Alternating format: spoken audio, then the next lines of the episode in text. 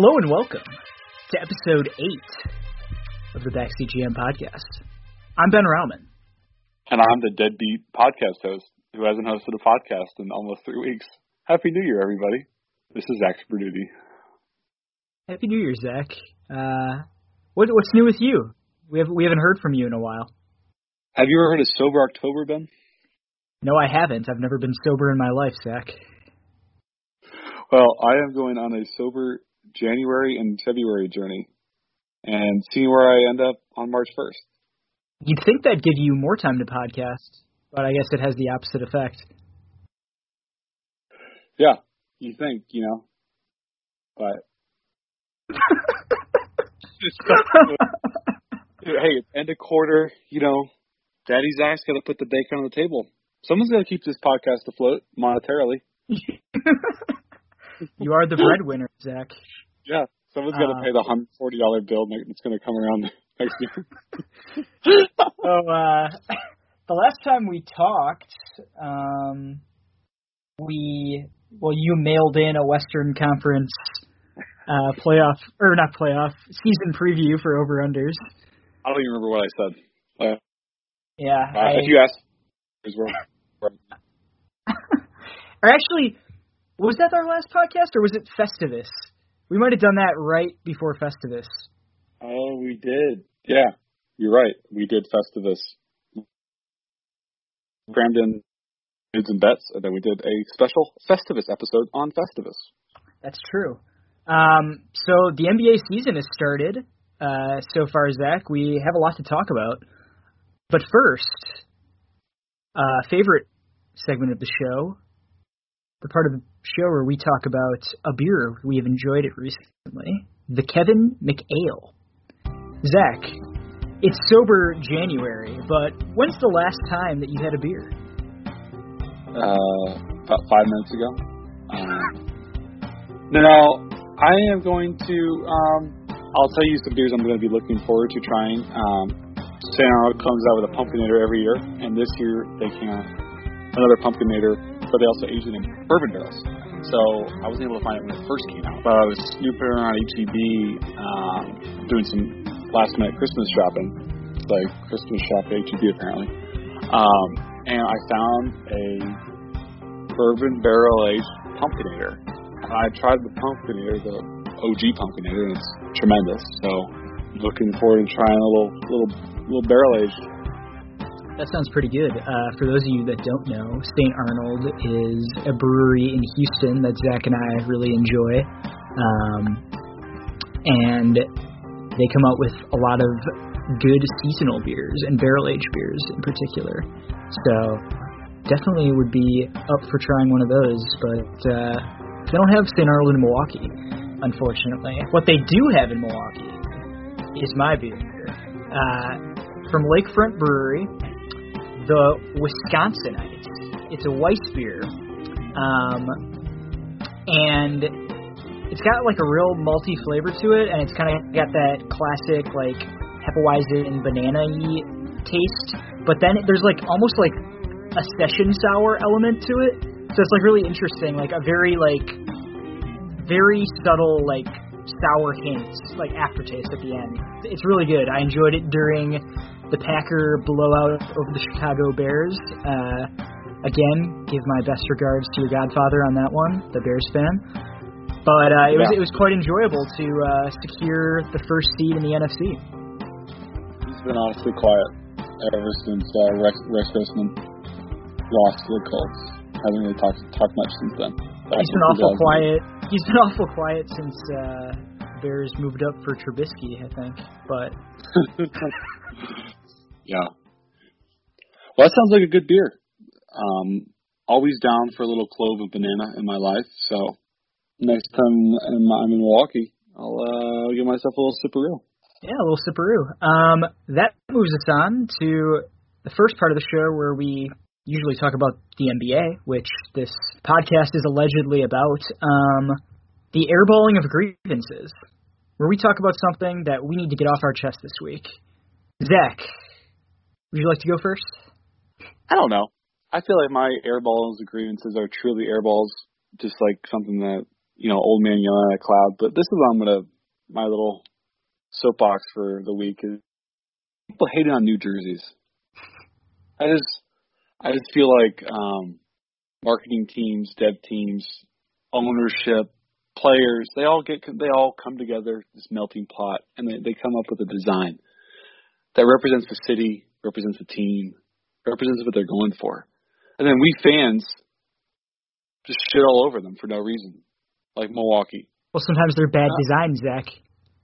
Sometimes they are, but like the, the Miami one, it's just like it's interesting. It's it's I don't think there's a single bad jersey that's ever been made in the NBA. That is such a lie, Zach. That is the biggest lie I've ever. You're you're so pro management. You're so pro team ownership. For a, for a finance guy, you really uh, side with the marketing team quite a bit in this argument. Think of how long the Bucks plan to have their new jerseys, which are cool. Blue's my favorite color. Who doesn't love some blue?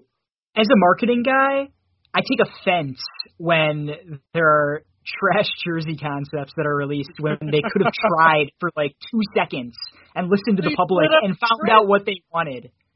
Listen they lit a pub- bridge up. They tried.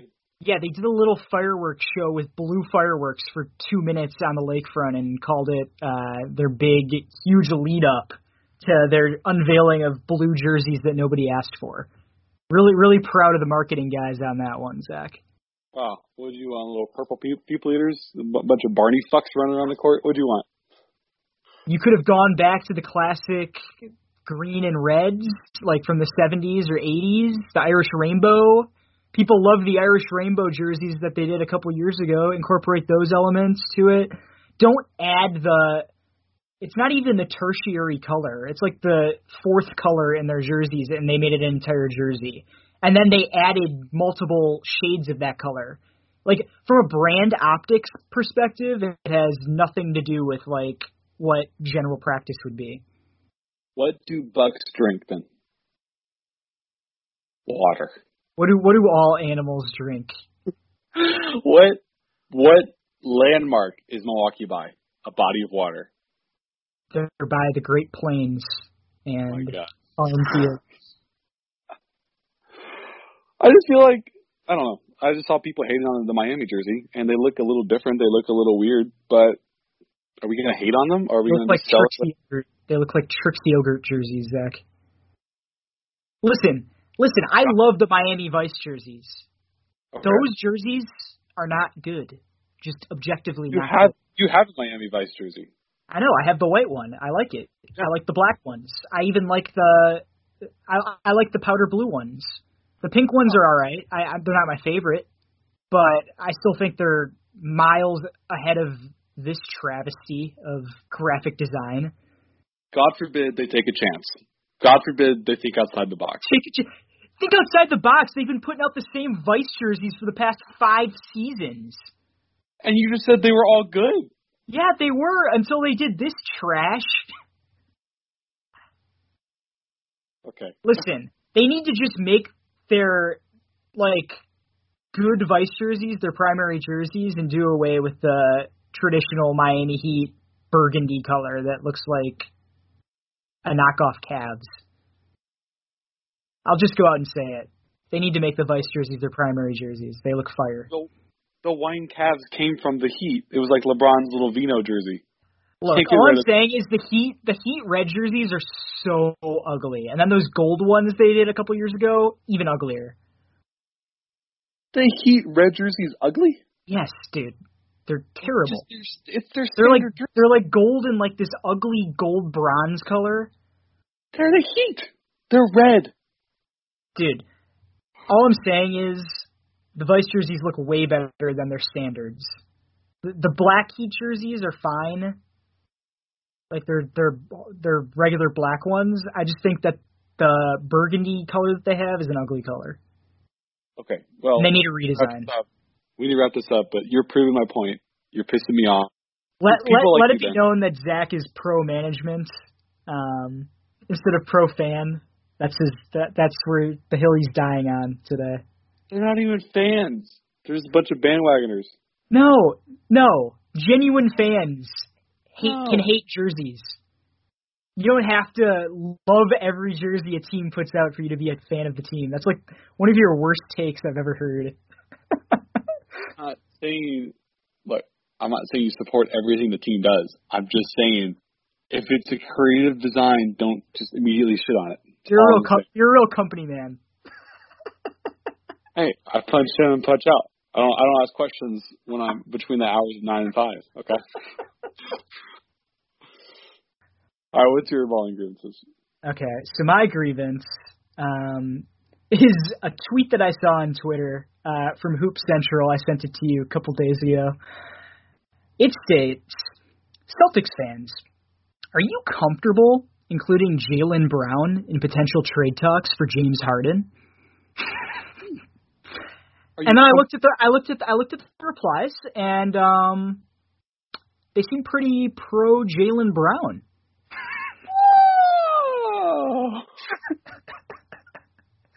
Which is interesting to me because James Harden is a top five player at the very least in the NBA. And Jaylen Brown is a good second option on a Celtics team that's best player is Jayson Tatum, who's not even top ten right now in the league. Is is that is that fair to say? Like, I mean, I think Tatum's sniffing the top ten. I think he's in that top 15 range. I, I, I don't think he's top 10 yet, though. Okay. If you list Either the way. 10 best player in the, in the NBA, I think he's outside of that. But that's beside the point. Jaylen Brown, like I know he's had a good, I know he's had a good start to the season. Like he's been he's been really good this year. He's genuinely improved his game from what I've heard. Like I I've only watched a couple Celtics games. I think like two so far. Um, one when they played the Bucks, and then one where they were playing the Pistons. Um, but like he he's genuinely improved his his pull up game and making tough shots off the dribble. He's averaging uh, 27 points right now, three assists, uh, four and a half rebounds. He's shooting 43% from deep, which don't know if that's sustainable or not, but is really solid. Um, he's a really good perimeter defender. But James Harden, we're talking about one of the like four guys in the league who could single handedly run a top five offense by himself? Are you kidding me? A guy who's been MVP, a guy who's runner up almost every year? Like, I'm the biggest James Harden hater on the planet, and I can see right through this bullshit. Come on. I think, Ben, I agree with everything you said, by the way. I think um, ever since there was a, a hope of Harden signing with the Bucks, you've kind of kind of seen the Harden light a little bit. James Harden on the Bucks. Hey, hey, okay. You would make them better, and if he was on the team, I would live with it. I wouldn't like it. Oh. But he would make us better. I would admit it. I would I would admit that he would make us better, and if given the opportunity, the Bucks, from an organization organizational perspective, should do the trade. I wouldn't be happy about it. It wouldn't make me smile and give me that joy of watching basketball every day anymore. I would I would be very sad and depressed. You'd be okay. Well, you're not. You'd be sad, you're gonna be sad and depressed when you don't have enough firepower to beat the Nets in the playoffs. Okay. But uh, back to Jaylen Brown. The, assuming the Nets even make it that far. um, Jaylen Brown, like, look, you don't even know if he's going to re-sign with the Celtics. Like, the, the people are saying, oh, he's, you know, old, you know, by the time, but by the time Harden gets to that age, you know, may not be on, will be near the end of his contract. And it's like you don't even know if Jaylen Brown wants to stick stick around. So why not get a much better like Jaylen Brown? What is he? A top forty, top fifty player? probably top um, thirty, top twenty five, maybe. I, I don't know. It's it's hard I for me to do that mentally with players. It's just Yeah. something I struggle with. But like he's not. He's a really good second option. But James But Harden is is, uh, an offensive engine. Like it's he's not even a regular first option on a team. He's like in the upper echelon of first options that you could have. This is just the stupidest question I've ever heard. This is like something Bill Simmons would propose on his contract. Are you comfortable? Are you are you comfortable trading Jaylen Brown for James Harden? I, I just I don't know. I, I kind of want to see what Jaylen Brown becomes. Would it, would it be too much to throw Semi in there? Would that be like a kicker? Would that be what pushes it over the top? Uh, I don't know. I mean, I think I'd be It's comfortable. just, just like too much accretive value to the Rockets. I think I'd be comfortable with a package of Kemba Walker and Semi Ojeleye for Harden, but I don't know if I'd be willing to throw in Jaylen Brown there. I don't know. That's just me. Is Harden a Boston guy? Anyway, Boss. 20 minutes 20 minutes in our podcast and we're still getting through the airborne and grievances. As we should. We Um, should. There's a lot to talk about in the NBA the last couple weeks. The season started. Uh, we already have um, a couple teams that are surprising us. Um, but we'll get to that a little bit later. First off, we got some news. Um, the Shaq Rudy Gobert beef. Uh-oh. So, Shaq has made it his life's mission to uh, put down any modern NBA big man that uh, comes across his path, um, be it from Rudy Gobert to Joel Embiid, um, to Dwight Dwight Howard, JaVale McGee, um, Hassan Whiteside. You know, some of those guys, at points you could argue, yeah, maybe they deserved it. Um, Rudy Gobert, of all people, deserves everything that he gets coming to him. But that being said, I feel like this just came out of left field a little bit. Um, ever since Rudy Gobert got his max contract, Shaq has been dogging him uh, on Inside the NBA, on social media. So recently, Shaq posted on his Instagram this really uh, fried graphic of him dunking on. It was like an edit of him dunking on Rudy Gobert. Yeah. Um, and uh, hang on, I'm, I'm gonna pull up the post right now and read you the caption. He says, "I would have had 45 points, 16 rebounds, 10 missed free throws in three quarters. He would have had 11 points, four rebounds, and fouled out in three quarters." and it's just a deep fried image of him posterizing Rudy Gobert. do do you see anything that isn't facts in that statement? No, I mean, I, it just seems unnecessary. Self self deprecating with the ten missed free throws. Yeah, like that's I mean- that's self awareness. little classic Shaq move there. Um, Rudy Gobert chimed in saying that there's no beef between him and Shaq, and he said he'd be happy and wouldn't put down any brother who's who's making the bag. Um,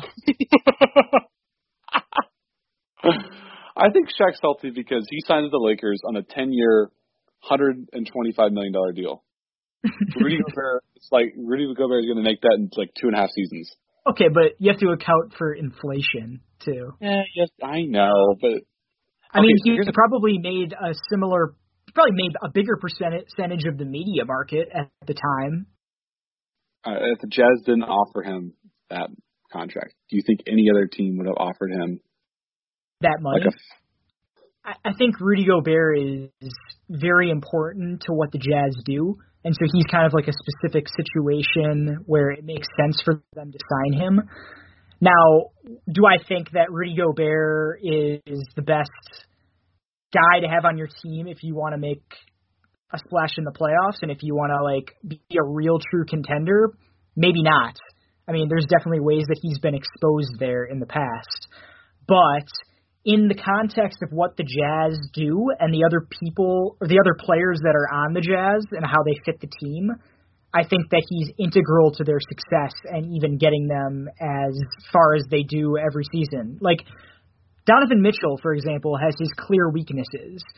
Um, and I was actually just listening to another podcast um, the other day where they were talking about how Donovan Mitchell is flawed as a passer, so they need to surround him with complementary pieces that allow them to do more of a team passing scheme. So you got guys like Joe Ingles who are quick decision makers, you know, and you have uh, offensive four like uh, Bogdanovic, who you know makes up for that offensive difference that you know Mitchell can't provide all on his own.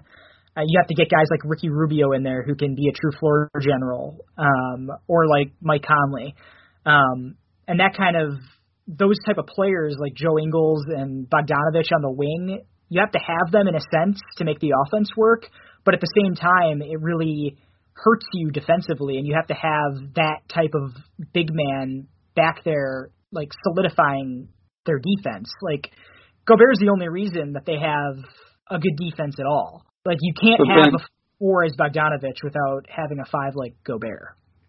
And those are all really intellectual great points, no doubt. But you're saying integral to their success. And success is relative, but the success is first round exits. Their their team isn't good enough. Gobert isn't an a force offensively at all. They don't even give him the ball offensively to even try to be a force. So I think he'd fit like really well in the Celtics. I think they don't they don't need a, a scoring big man. I think the Jazz need a second scorer. Yeah, I mean, I don't think the Jazz have much of a choice either. Like they're a pretty small market. They're not going to be able to get any other talent otherwise. Do you want to maintain your success, keep Donovan Mitchell relatively happy, being a successful regular season team until maybe you can acquire that third guy, and then maybe try to swing a trade then for Gobert later on. Like I think you retain the talent now at the very least if you're the Jazz, especially because he's so important to what you do. Like I don't blame the Jazz for paying Rudy Gobert that kind of money. The Bucks paid Khris Middleton that kind of money, and like Khris Middleton is one of the better fitting wings alongside Giannis Antetokounmpo. Like it's a similar situation with Milwaukee, where they're a smaller market team. They have to overpay for guys who maybe aren't worth max, max deals. Like Khris Middleton's a really, really good player. Don't get me wrong. Is he worth every like dollar of his contract necessarily? Like, is he a true number two? I don't know. But at the same time, you don't really have a choice if you're a small market team trying to stay competitive. Great points. And they tried to bring in that third guy with Mike Conley, and then Mike Conley just never really got comfortable.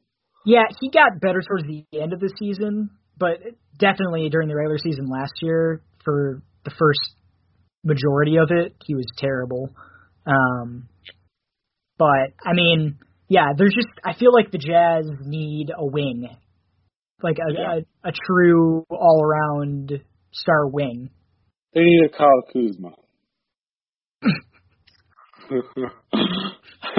yeah, they need a they need a Rudy Gay. Um,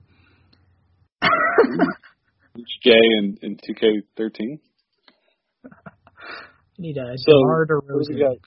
Uh, oh, oh, one more thing on the one more thing on the Shaq Gobert thing. Uh, Shaq also retweeted a tweet on Twitter, uh, captioned "Baguette Biyombo" of Gobert getting stuffed into oblivion by Jarrett Allen in a recent Nets game. Uh, so he's, he's not letting up. Um, it's a respect on Bismack's name. It's unnecessary at this point. Uh, uh, next up, Steph Curry. Steph heard the disrespect, Zach. Loud and clear. He came back with a vengeance. With a vengeance. So, as you know, as a lot of people know, uh, the NBA has been doing back-to-back games with certain teams this year in order to decrease travel. Um, the Warriors played the Blazers. Um, Steph kind of had a rough game. Blazers win. Afterward, uh, Damian Lillard and some of the other Blazers make some comments about how Steph Curry is showing his mortality now. He's he's now mortal. Um, without some of the surrounding talent that he had in past years. Um, Steph took that personally, Zach, and uh, he dropped 62 points on Dame's head the next game and beat the Blazers. Pretty, pretty, pretty tough look for Portland, I gotta say. The, I believe the final score was 135 to 116. Um, Steph had a line of 62 points, four assists, five rebounds in 36 minutes.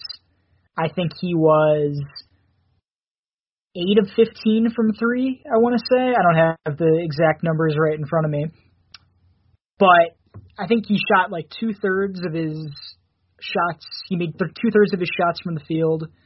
Insane performance. Yeah. So the Blazers were talking all this all this trash. Um, the Warriors are now four and three. Uh, the Blazers are three and four. Steph is averaging 32 points, 6.4 assists, 5.3 rebounds on 46% from the field, 37% from three, and 98% from the line. Dame is averaging 26 points, six and a half assists, four and a half rebounds on 42% from the field, 35% from three, and 90% from the line. I think the moral of the story is if you come for the king, you best not miss. Oh, first off, big Steph haters. It was he'd do the shimmy, he'd you know he'd do a lot of showboating. He got Clay, he's got KD, he's got Shaun Livingston, who's made every like the Warriors were just um such a hated team, and Curry fed into that. Curry people said Curry was humble, all this, this, and that. I never thought he was humble, just the way he acted on the court. But I think it was kind of like kind of like the Kobe moment, like when Kobe dropped 60. Steph moment was um, two ago against the when they lost KD, went down with Achilles injury. We it's our series for the taking. He drops 30 in the second half and goes up I think three two in the series, or he I forgot exactly what happened, but it was like a it was a, or goes up three one. It was a game that we needed to win, and he drops like 30 and and that KD out, and it was just like this, this dude's mental. Um, I already knew that he was mental before, but it was just it, it made it almost kind of like him in a, in a way. Um, got my respect. I, I don't know if that matters at all, but um, definitely earned my respect after that performance. So it, I almost like like when I saw it happen, it wasn't even like surprising. It was just kind of like this is this is what he should be doing. Like he should be averaging 32 points. He this whole thing about like oh he needs to play off ball or he needs to like his teammates need to find him better. No, he needs to play like that. He's more than capable of it. And before I keep digressing, I'm gonna throw it back to you. How much of this is the Draymond effect of just Draymond kind of just getting the other guys in the right spots? Obviously, Steph's amazing, but how much of this is like? Do you think you dropped 62 without Draymond? They dropped like 40. Yeah, absolutely. I know he can, but I'm just saying, like, would he? I just feel like I don't think you can attribute this game or any of like obviously Steph benefited throughout his career from great players around him.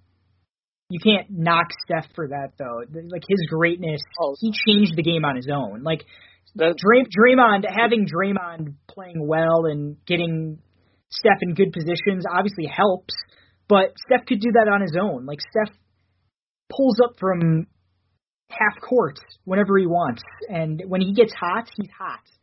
Like, doesn't matter I'm if Kelly look- Oubre has the worst field goal percentage in the league, which he does. He's still going to go off and lead his team to a four and three record, which in reality, I mean, outside of him, what do they have?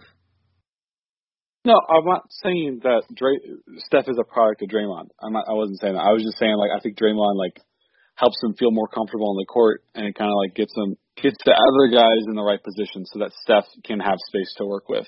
I'm sure it does. I mean, I'm sure having other like veteran players who are part of that championship run can only help him. I mean, doing it all by yourself is really really hard and we see that from a lot of stars who like have had to take up that role, like Bradley Beal. Like Yeah. Bradley Bradley Beal and John Wall were really good together for their first couple seasons, and then John Wall got injured for you know the better part of two and a half, three years, and Bradley Beal had to do it all by himself, and the Wizards sucked. Like it's really hard to do it all by Yeah. yourself when you have nobody remotely close to your level on your team, and that's what Steph had to deal with last year before he got injured. That's what he's going to have to deal with this whole year. Like as much as we prop up Draymond, like Draymond has fallen off from where he was uh, during their championship run, and Oh. you know he was the worst of the four slash three, By- whatever by one you want to talk about. By Yeah, far, by far. but But I think that like I don't know if it's just like Steph going on a hot streak or but Draymond he's having like two point like he's like has like two points but he also has like ten deflections and then he has like seven screens yeah, I mean, yeah, and we know that that we know that kind of that Draymond's player. I'm not I'm not saying breaking news here. I just think that um like Steph without Draymond, they're not making the playoffs. But Steph with Draymond, because Draymond's almost a coach on the court for the other guys. Steph doesn't need Draymond as much as the. I mean, I think it's more that the other players on the court need Draymond, and that's what helps them play winning basketball. Yeah, I'd agree. Because even Oubre, Oubre had like a 18 point night hmm two nights two nights ago. Yeah, well, Andrew Wiggins isn't doing them any favors either. Let's let's be real. It's uh it's a rough it's a rough supporting cast this year. Yeah. I mean, hopefully Oubre will get better. Like he was good on the Suns. Hopefully he'll Yeah. come out of his shooting slump because that's the best thing he can do is score. So let's move on to our next bit of news here. Um, there's uh, there's trouble brewing in Sacramento as we've grown accustomed to over the past ten years. Um, whether it be DeMarcus Cousins wanting out or Buddy Hield unrest or Vlad just doing some really stupid shit. Um, De'Aaron Fox's dad was wilding on Twitter uh, two days ago, basically calling for the trade of Marvin Bagley. De'Aaron Fox got on Twitter, probably told him to log off uh, shortly after.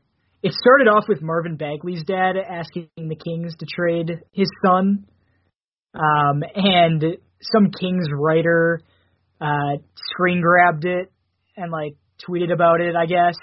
And De'Aaron Fox's dad, whose name is Aaron Fox, oddly enough, um, Aaron D. Aaron, I guess that's like Day Aaron. Is it, I don't know if that's Spanish. Spanish. Yeah, he he replied to the tweet and said they should trade him. And uh, then De'Aaron Fox tweeted Jesus Christ. Um, Wob picked it up, did a Wob investigation. Um, apparently, De'Aaron Fox's dad and Marvin Bagley's dad have hated each other since before they were in the NBA. Um, it's been like a it's been a long running family feud. Um, it was pretty funny. Somebody on Twitter, uh, Willis Reese, replied to Wobb's tweet saying the Kings should trade for Lonzo, get LeVar in there, and have the uh, real NBA dads of Sacramento. oh my god. That'd be quite the show. Is Ball in the Family still going on? I, I, I don't know. I never followed that. Um, I did. probably. I mean, why? Why would he stop? Why would he stop trying to make money off of that? Because maybe he's uh maybe wants the son to have the spotlight instead of uh. no. Um. But hey, I don't like we were talking about on Twitter. Uh, our, when we sl- we like to slide in each other's DMs from time to time, um, basically every day, multiple times a day, and we were just saying like, Mark, a not good enough player to even like be in the conversation of, hey, I'm in a bad situation, get me out. Like, free, free hey, free Marvin. Like it's I mean, Gotta- he's he's has more leverage than Thon Maker did when he uh, requested a trade out of Milwaukee to go to Detroit. So Okay. Saying- That's saying something. some- Yeah. that's saying something. yeah. I don't know what it's saying, but no, yeah. Uh, I don't think Marvin Bagley requested the trade himself. It was his. It's these parents, dude. It, these parents, they're constantly Oh. getting their kids in trouble. But you know, Marvin was calling his dad up like, "Hey, dad, like I'm a I beast." I hate dude." the Kings. I hate I the hate- Kings. Buddy Hield is such an asshole, man. Yeah, the ball hog. um, A couple- buddy. a couple uh, a couple things to note before we move on to the next segment. Uh, Luka Doncic is shooting 19.5% from three this season. I think that's that's something we might have called in a previous episode. Maybe not that he would like have a bad start to the season, but the fact that he's prone to maybe not shooting as good from deep just because of the quality of looks that he attempts and the Kobe the Kobe effect. Um, but yeah, hopefully Luka, my my my Mavericks, uh, buying the Mavericks at the beginning of the season, buying Luka as MVP, and you know that's all riding on Luka shooting higher than twenty percent from three this season. So hopefully he brings it back. The Rick Carlisle Coach of the Year argument that that I had. Yeah, I just they were they were good arguments to make, but and because of like we talked about, the Mavs had a lot of close losses last year, so if they could kind of repeat their performance and they also pushed the Clippers last year, there's momentum happening. But Porzingis gets hurt a lot. Um, uh, but as far as this goes, the 19.5%, like what we did, I don't know if you guys would listen, uh, had listened to that podcast, but we did.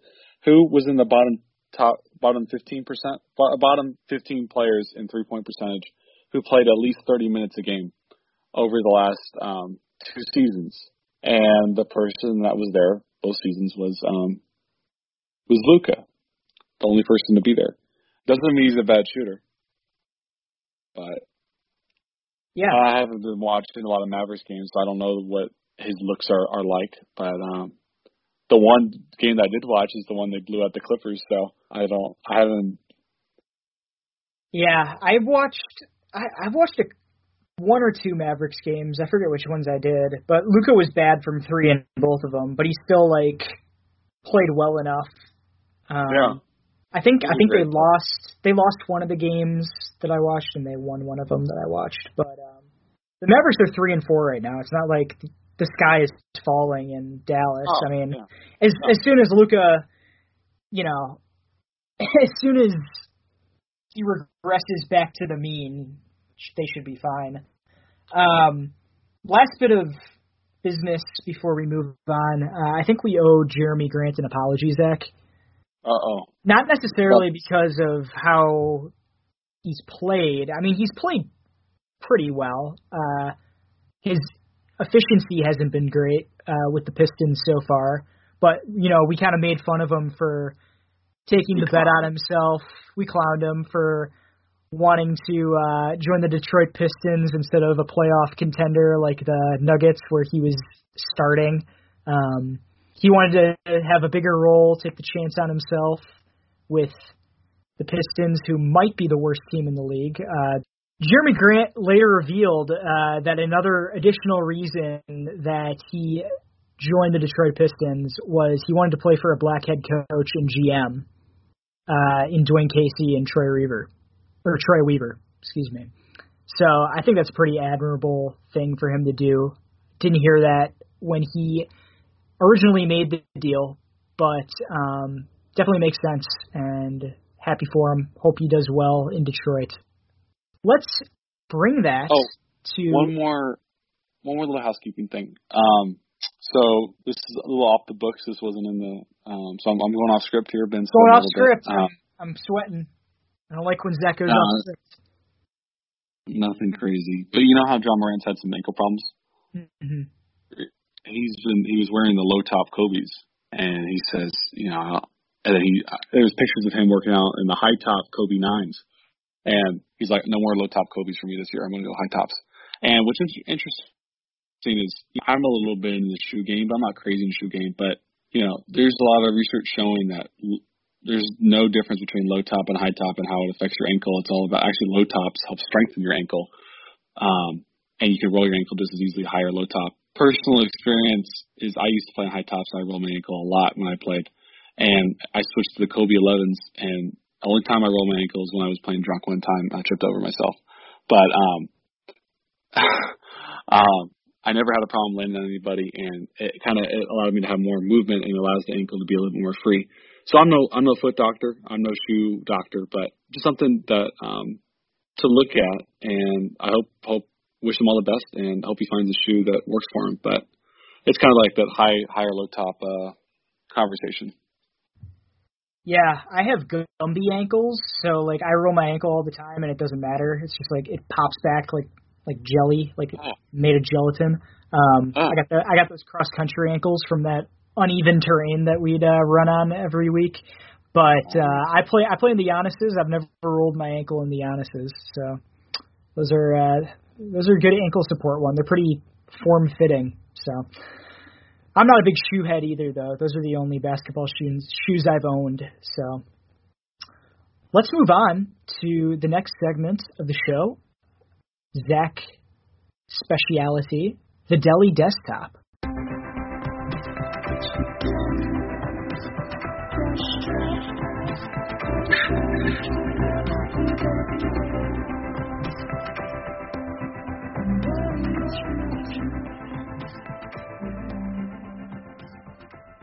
that music, Ben. Um, we got to find the person who made that and give them a shout out one day. But um, they have a beautiful angelic singing voice.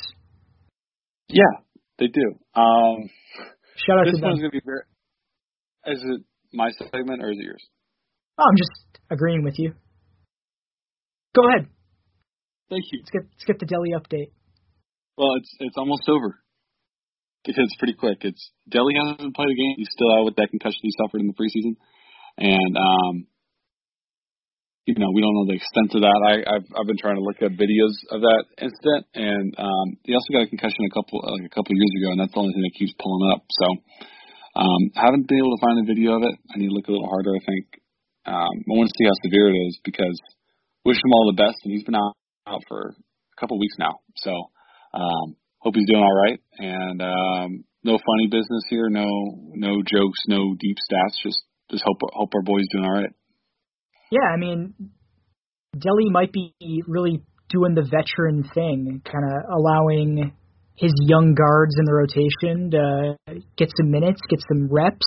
He's he's kind of taking his time in his recovery back, just so that you know he can be that team leader when they need him. So shout out to Deli. When I said no jokes, just love and support for our boy. Uh, ben. Um, that wasn't a joke. He got a concussion on purpose so that. No, I'm saying he's taking his time back from the concussion. To oh my god! Allow this team to gel. To get so sex, come back. To, to allow Sexland to gel. What does he want to be there while they gel instead of inserting himself in there when they're not when they've already gelled? He's a coach on the court and off the court. He can mentor them from practice. Sexland, that's Collin Sexton. Hey, you can't mention he hasn't woken up from his concussion yet. Hope he's doing all right. He's not in a coma, Zach. You don't know that. I think we I do. I think I think we know if he was in a coma. I think there'd be more than uh, one injury report from a year ago that you could find if Deli was in a coma. Hey, or maybe that's just how uh, little research you've done for this segment today. Oh. this is as of um, one day ago. Cavs Matthew Dellavedova out again. Dellavedova will remain out of Wednesday's game against the Magic. Seller beat writing. He'll he'll likely miss at least two more games. Oh, okay. All right, mailbag. Noah, right? Noah from Laredo, Texas. Is that right? That that's correct. Noah from Laredo asks three questions for our mailbag today. So Noah wow. really keeping us giving us the content. Um, limit on how many you could put in, but we can answer these any level of depth you want, Zach. Um, I'll let you take the ball on all of them first.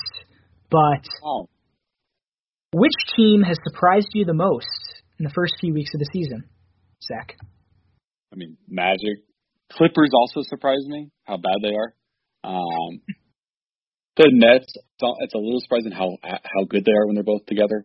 Like we knew they'd be good, but like they had, like Kyrie's on another level this year. So there's a, there's a decent amount of teams that are surprising. Um, I mean, it's early season. It's early season, so like a lot of these teams, like, I mean, this happens every year where there's bad oh, teams oh, yeah. that like are at the top of the standings in the first like two weeks because of their schedule or luck or whatever. The Magic are not going to be in the top half of the Eastern Conference this year. They'll probably be just outside the playoff picture, if anything. Um,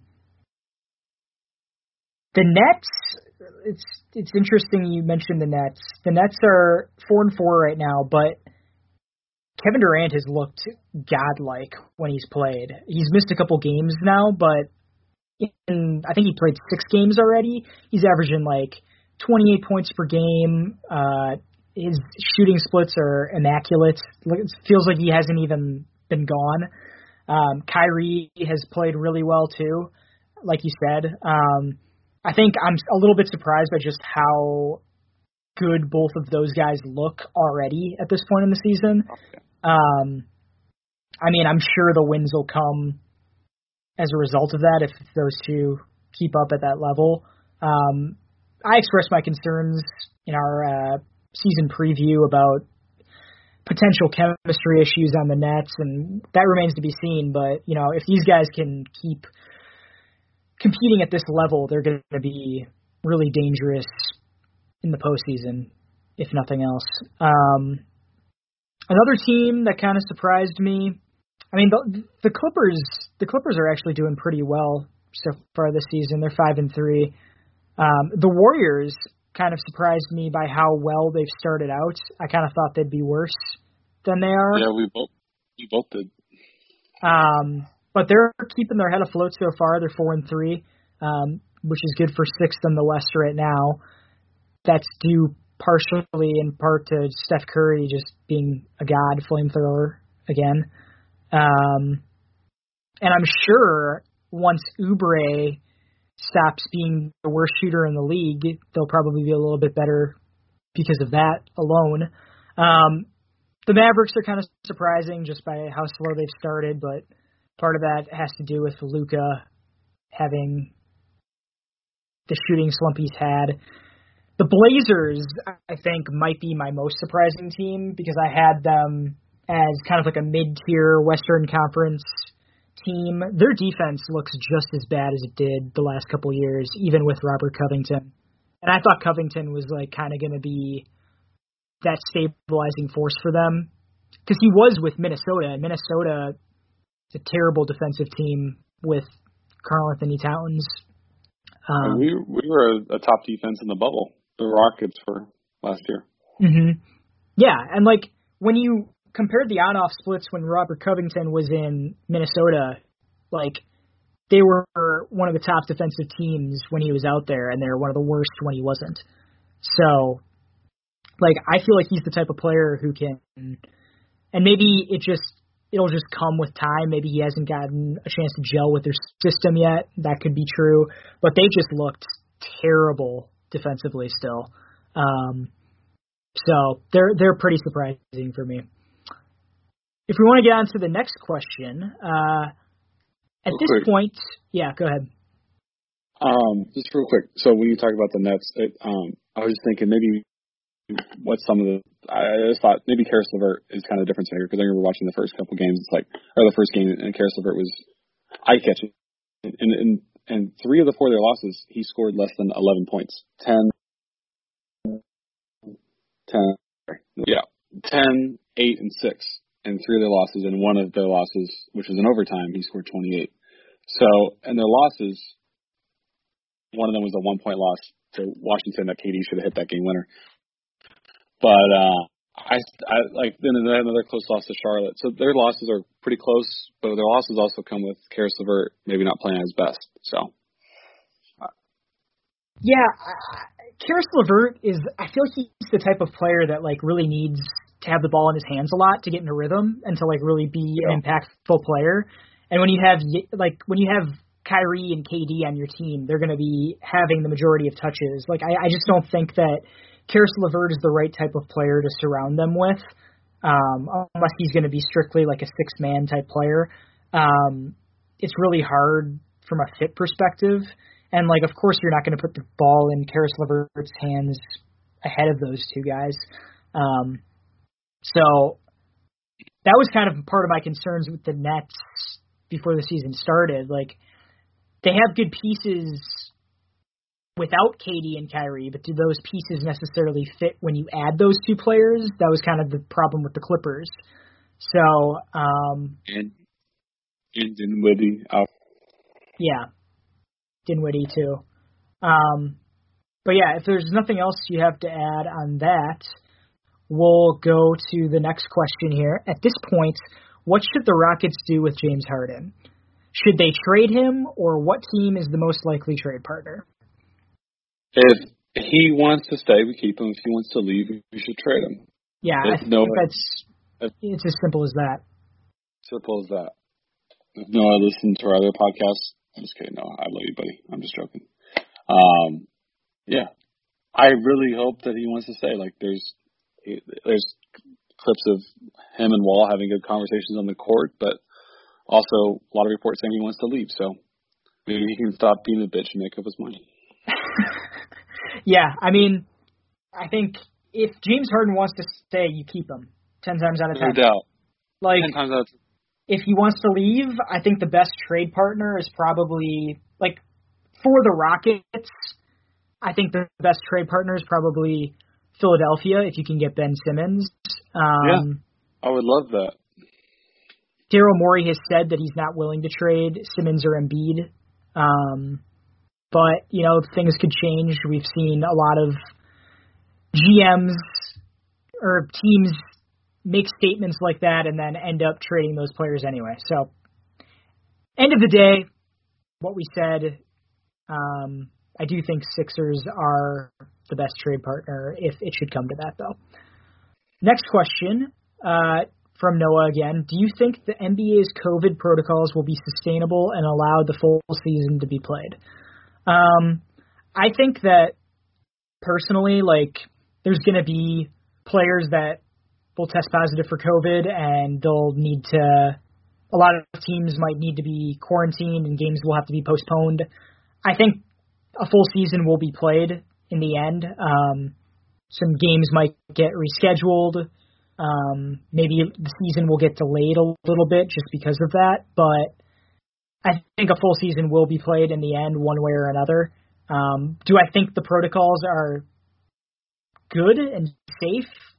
It's probably not the best thing uh, to have right now in a global pandemic. A bubble would obviously be safer, um, but practically the NBA wouldn't be able to afford that probably over a, a full season, um, or wouldn't be willing to.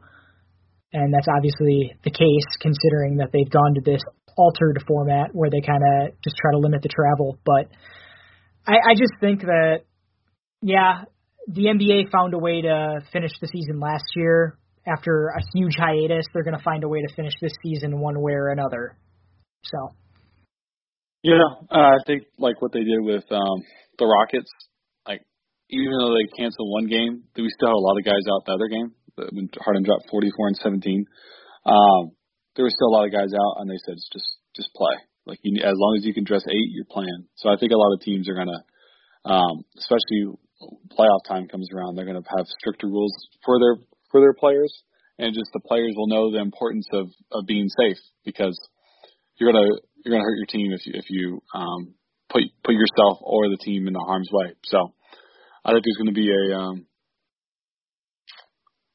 I don't know. Also, like in, in for the football and NBA, there's less team meetings. You know, more, there's. I think NBA is more like you play these teams a lot. You know their kind of strategy, especially in the regular season. There's not a, a super amount of game planning, and you play these guys a lot. So there's less meetings, so there's less exposure to people. So um, I. I think the players will will shape up, especially when playoffs playoff comes around. yeah, I mean that's the moneymaker um, for them. They know that they need to have the playoffs happen if they're going to get the size contracts and media like market that makes those contracts. So um, that's a big incentive to not harden things up. what? I realized that might harden is an adjective actually, so it, it actually kind of sounded weird. But yeah, James harden things up. Go to a strip club and delay your team's oh, start to the season. Oh, okay. Yeah.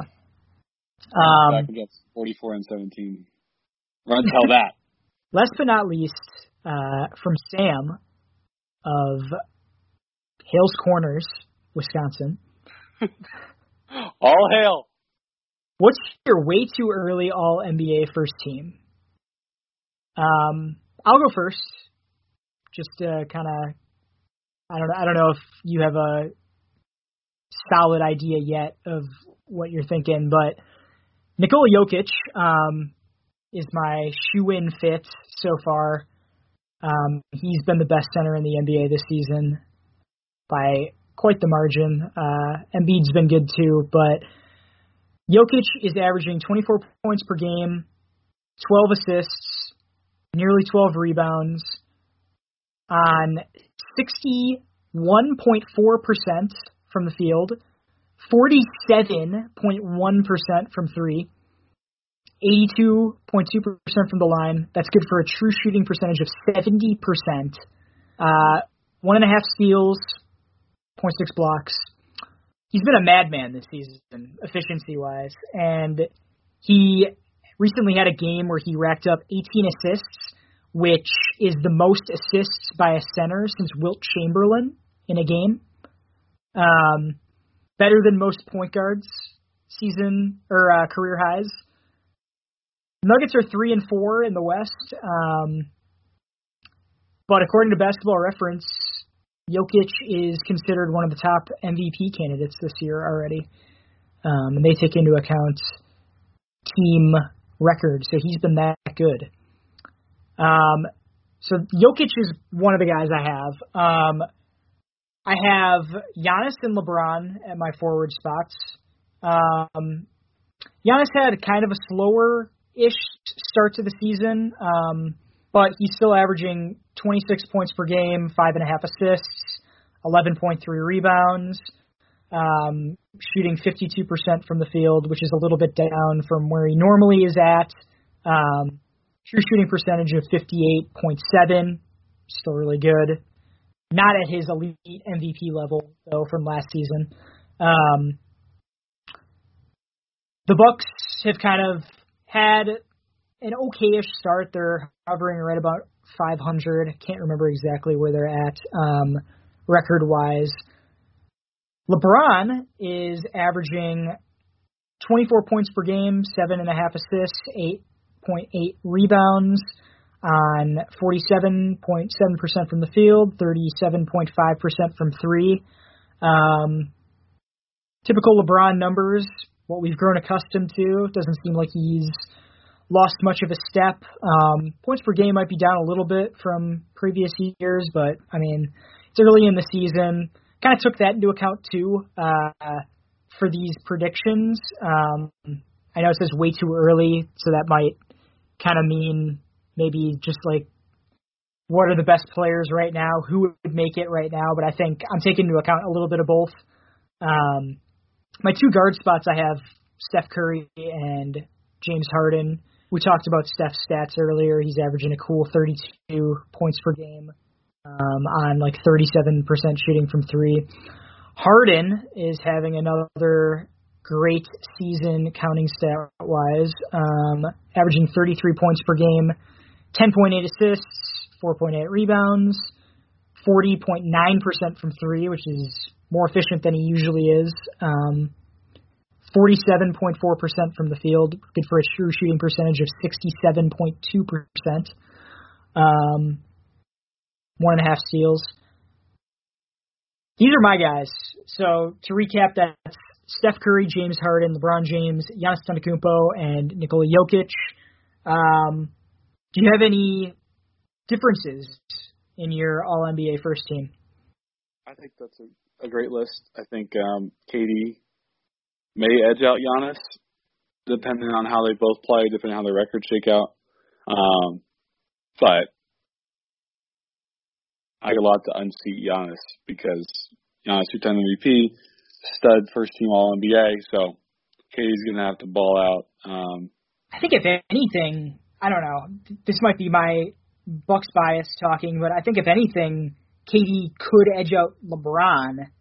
Um, I mean, I I don't know how sustainable KD's shooting splits are. If LeBron averages around 23 points per game, 24 points per game for the season, that's a little bit less than he is accustomed to. So maybe voters will take that into account and put him on the second team. Um, but I mean, Giannis, if Giannis plays at his MVP level or like close to it, I see it hard for him to be edged out. But no doubt, but if he, you know, um, but it's kind of the Lakers, and the Lakers are six two at top of the West, and I think AD may eke out Jokic. If Jokic finishes, if the if the Nuggets finish sixth, seventh, eighth in the in the West, and the Lakers finish one or two, and AD and Jokic have similar stats aside from the assist, of course. AD is gonna AD AD was first team last year. He's not gonna not gonna get knocked out of the first team for having the same season with close to the same record. So Jokic is having a hell of a season. So you, I don't know. I mean, if, I if Anthony Davis doesn't want to be, if Anthony Davis doesn't want to be known as a center during the regular season, I don't think he should be known as a center on an All NBA team. He should be counted as a forward, and in that case, I don't think he would make it. But like AD refuses to play center all season, and then he wants to be center for All NBA team. No thanks. Well, okay. AD's averaging 22 points per game, 3.6 assists, 9 rebounds, 51% from the field, 40% from three, which is higher than he normally shoots. Don't think that's sustainable for a whole season with him, just from history. Um, I think the shooting numbers are probably a little bit more sustainable for Jokic. Um, if Jokic has this type of season, like we've seen Jokic go through peaks and valleys as the regular season goes on. Like he'll start off really hot sometimes, or he'll start off really slow and then he like goes back to he brings it back to the law of averages a little bit. So if that happens this season, if he has a rough patch, you know, I could see AD edging him out, especially if he's delegated as a center. Um, I could see Embiid doing it too, depending on the type of season he has and the type of season the Philadelphia 76ers have. Um, but I don't know. I, I think Lakers are first the Lakers are first in the West, AD averages 27, 9, and 2. He's going to be, and then Jokic. Uh, but if Jokic, if if the Nuggets are like second or third seed, Jokic is the number one guy on that team. Like AD's the number two guy. Sure. I mean, I, I get the I get the LA bias, of course, but I mean, if we're looking but, at what's I mean, happening now, AD's averaging 22 points per game, so that's not 27, and he could make the leap, obviously, but for, as no, of right now we saw him last year during the regular season, and he wasn't nearly as good as he was in the playoffs, and he still made it first team All NBA. And AD's a better defender. AD significantly better defender, like the name close. Um, and AD would win a one-on-one battle against Jokic ten times out of ten. Um, but Jokic is having a good season. Jokic is a great player, but I just think that AD is a better player than he is. Jokic and he's is playing better, on a better, better team. I would argue Jokic is a better number one option than AD is, but AD would win in like a one on one type battle. He's just more equipped to do that type of specific scenario. But like Jokic, would you rather have Anthony Davis as your number one option on your team and worst players, or would you rather have Jokic and worse players around him. Like I feel like Jokic is the type of player who can get other teammates involved and he can run a whole offense by himself basically, whereas Anthony Davis is very reliant on another playmaker to get him the type of looks that he needs to be that level of player. Um, I obviously acknowledge Jokic is not close to Davis on the defensive end. But I mean, Jokic is not a liability there either. He's pretty average, I would say. I, I just think that you know if you're like the Pelicans were a solid team. The Pelicans were able to knock off the the Trailblazers. Um, obviously that is partly in due to Jrue Holiday. I mean that wasn't all AD, and um, Rondo played a huge part there. Um, I think you could build a team around Jokic and expect to compete in the playoffs. I don't think build a team around AD and expect to compete in the playoffs. You need a guard with a big man in today's league. So both of it's like both of them won't be able to carry a team in the playoffs by themselves. So I'd rather have AD because AD is a better complement. Yeah, I I could see that like, argument. I could see that argument for sure. Like AD optimized with the correct stars around him might have a higher ceiling of championship contender than one with Jokic. We'll never know though because Jokic hasn't ever had that opportunity.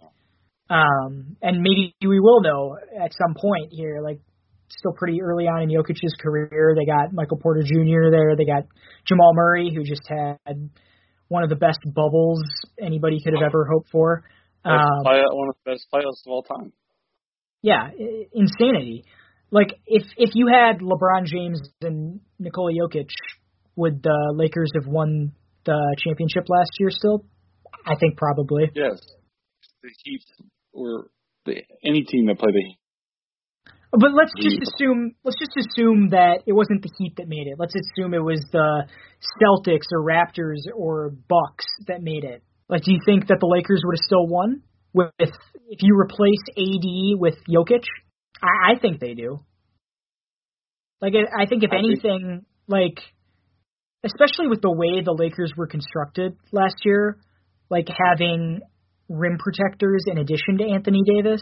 I think if if you guys if the Lakers had to play the the Bucks during the regular season, like the the prime Bucks, the record breaking Bucks, and those Bucks made it to the finals, they'd run all over Jokic would destroy Jokic.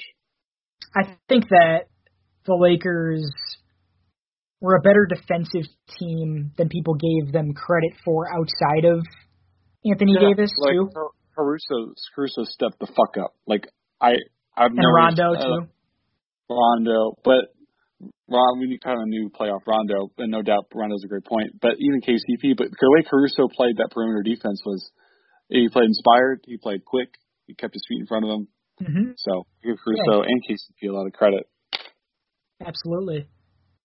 But uh, you know, we'll see. We're but, getting a little off topic here, but yeah. But hey, Jokic is having a hell of a season. So I'm not saying he he shouldn't. If he got first team All NBA, I wouldn't be like, oh wow, the NBA's rigged against the Lakers or something. Like Jokic yeah. would deserve. I don't. I, the, back to the point that we were making, though. I just don't see that. Like, if Anthony Davis is going to get in, he's going to get in at the center spot. I don't think he'd get in over one of Giannis or LeBron or KD. Um, no, no, yeah, that's what I'm saying. He'd get in over Jokic. Yeah. Um, he's been listed as a center. Do you have any other honorable mentions that you would throw in there in the All NBA first team for your All NBA first team, or? I mean, maybe Kyrie.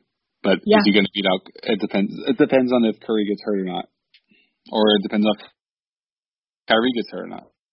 Yeah, I could see that. I mean, Kyrie's been having an awesome. He was one of the ones that I was considering heavily, uh, but then I I couldn't pass up Curry's numbers. Like they're miles ahead of Kyrie right now, and then you know Dame is in that conversation too with like where Kyrie's at. He's kind of got similar numbers right now. Um, I don't think he's going to be first team um, unless he has a crazy season. But I think Harden is probably a lock no matter what. I think I think Giannis is a lock. Um, I don't really have any other locks.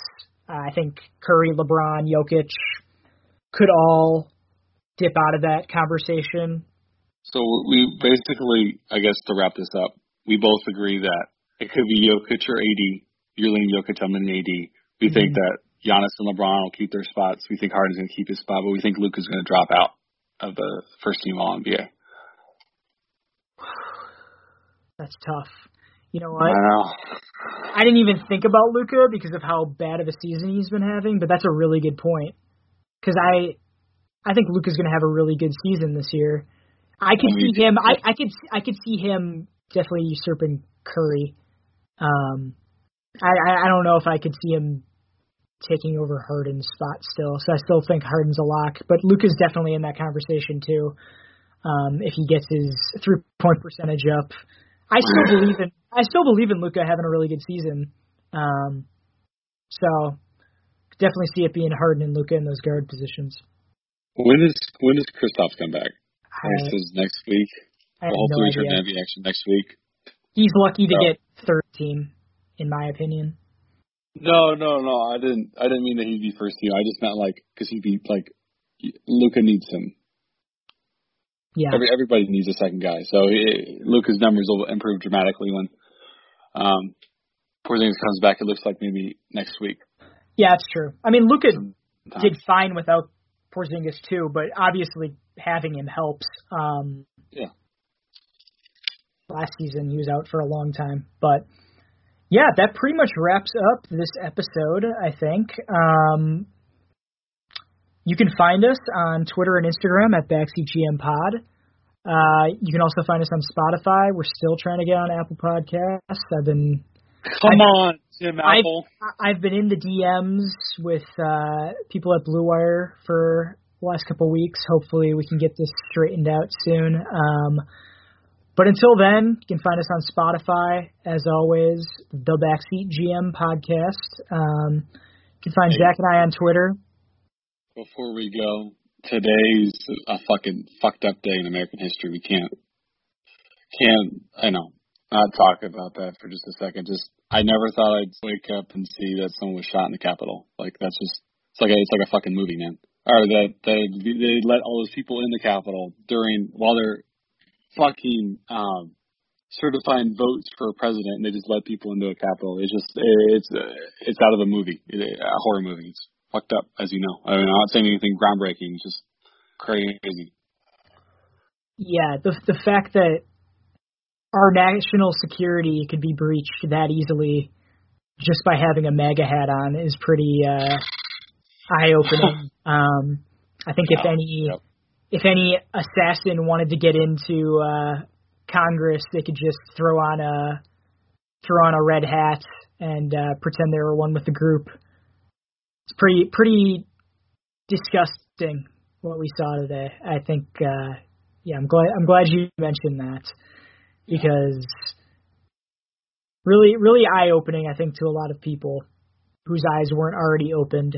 Um, but yeah, on that somber on that somber note, we will see you next week. Um, Zach planning on not being another deadbeat podcast host.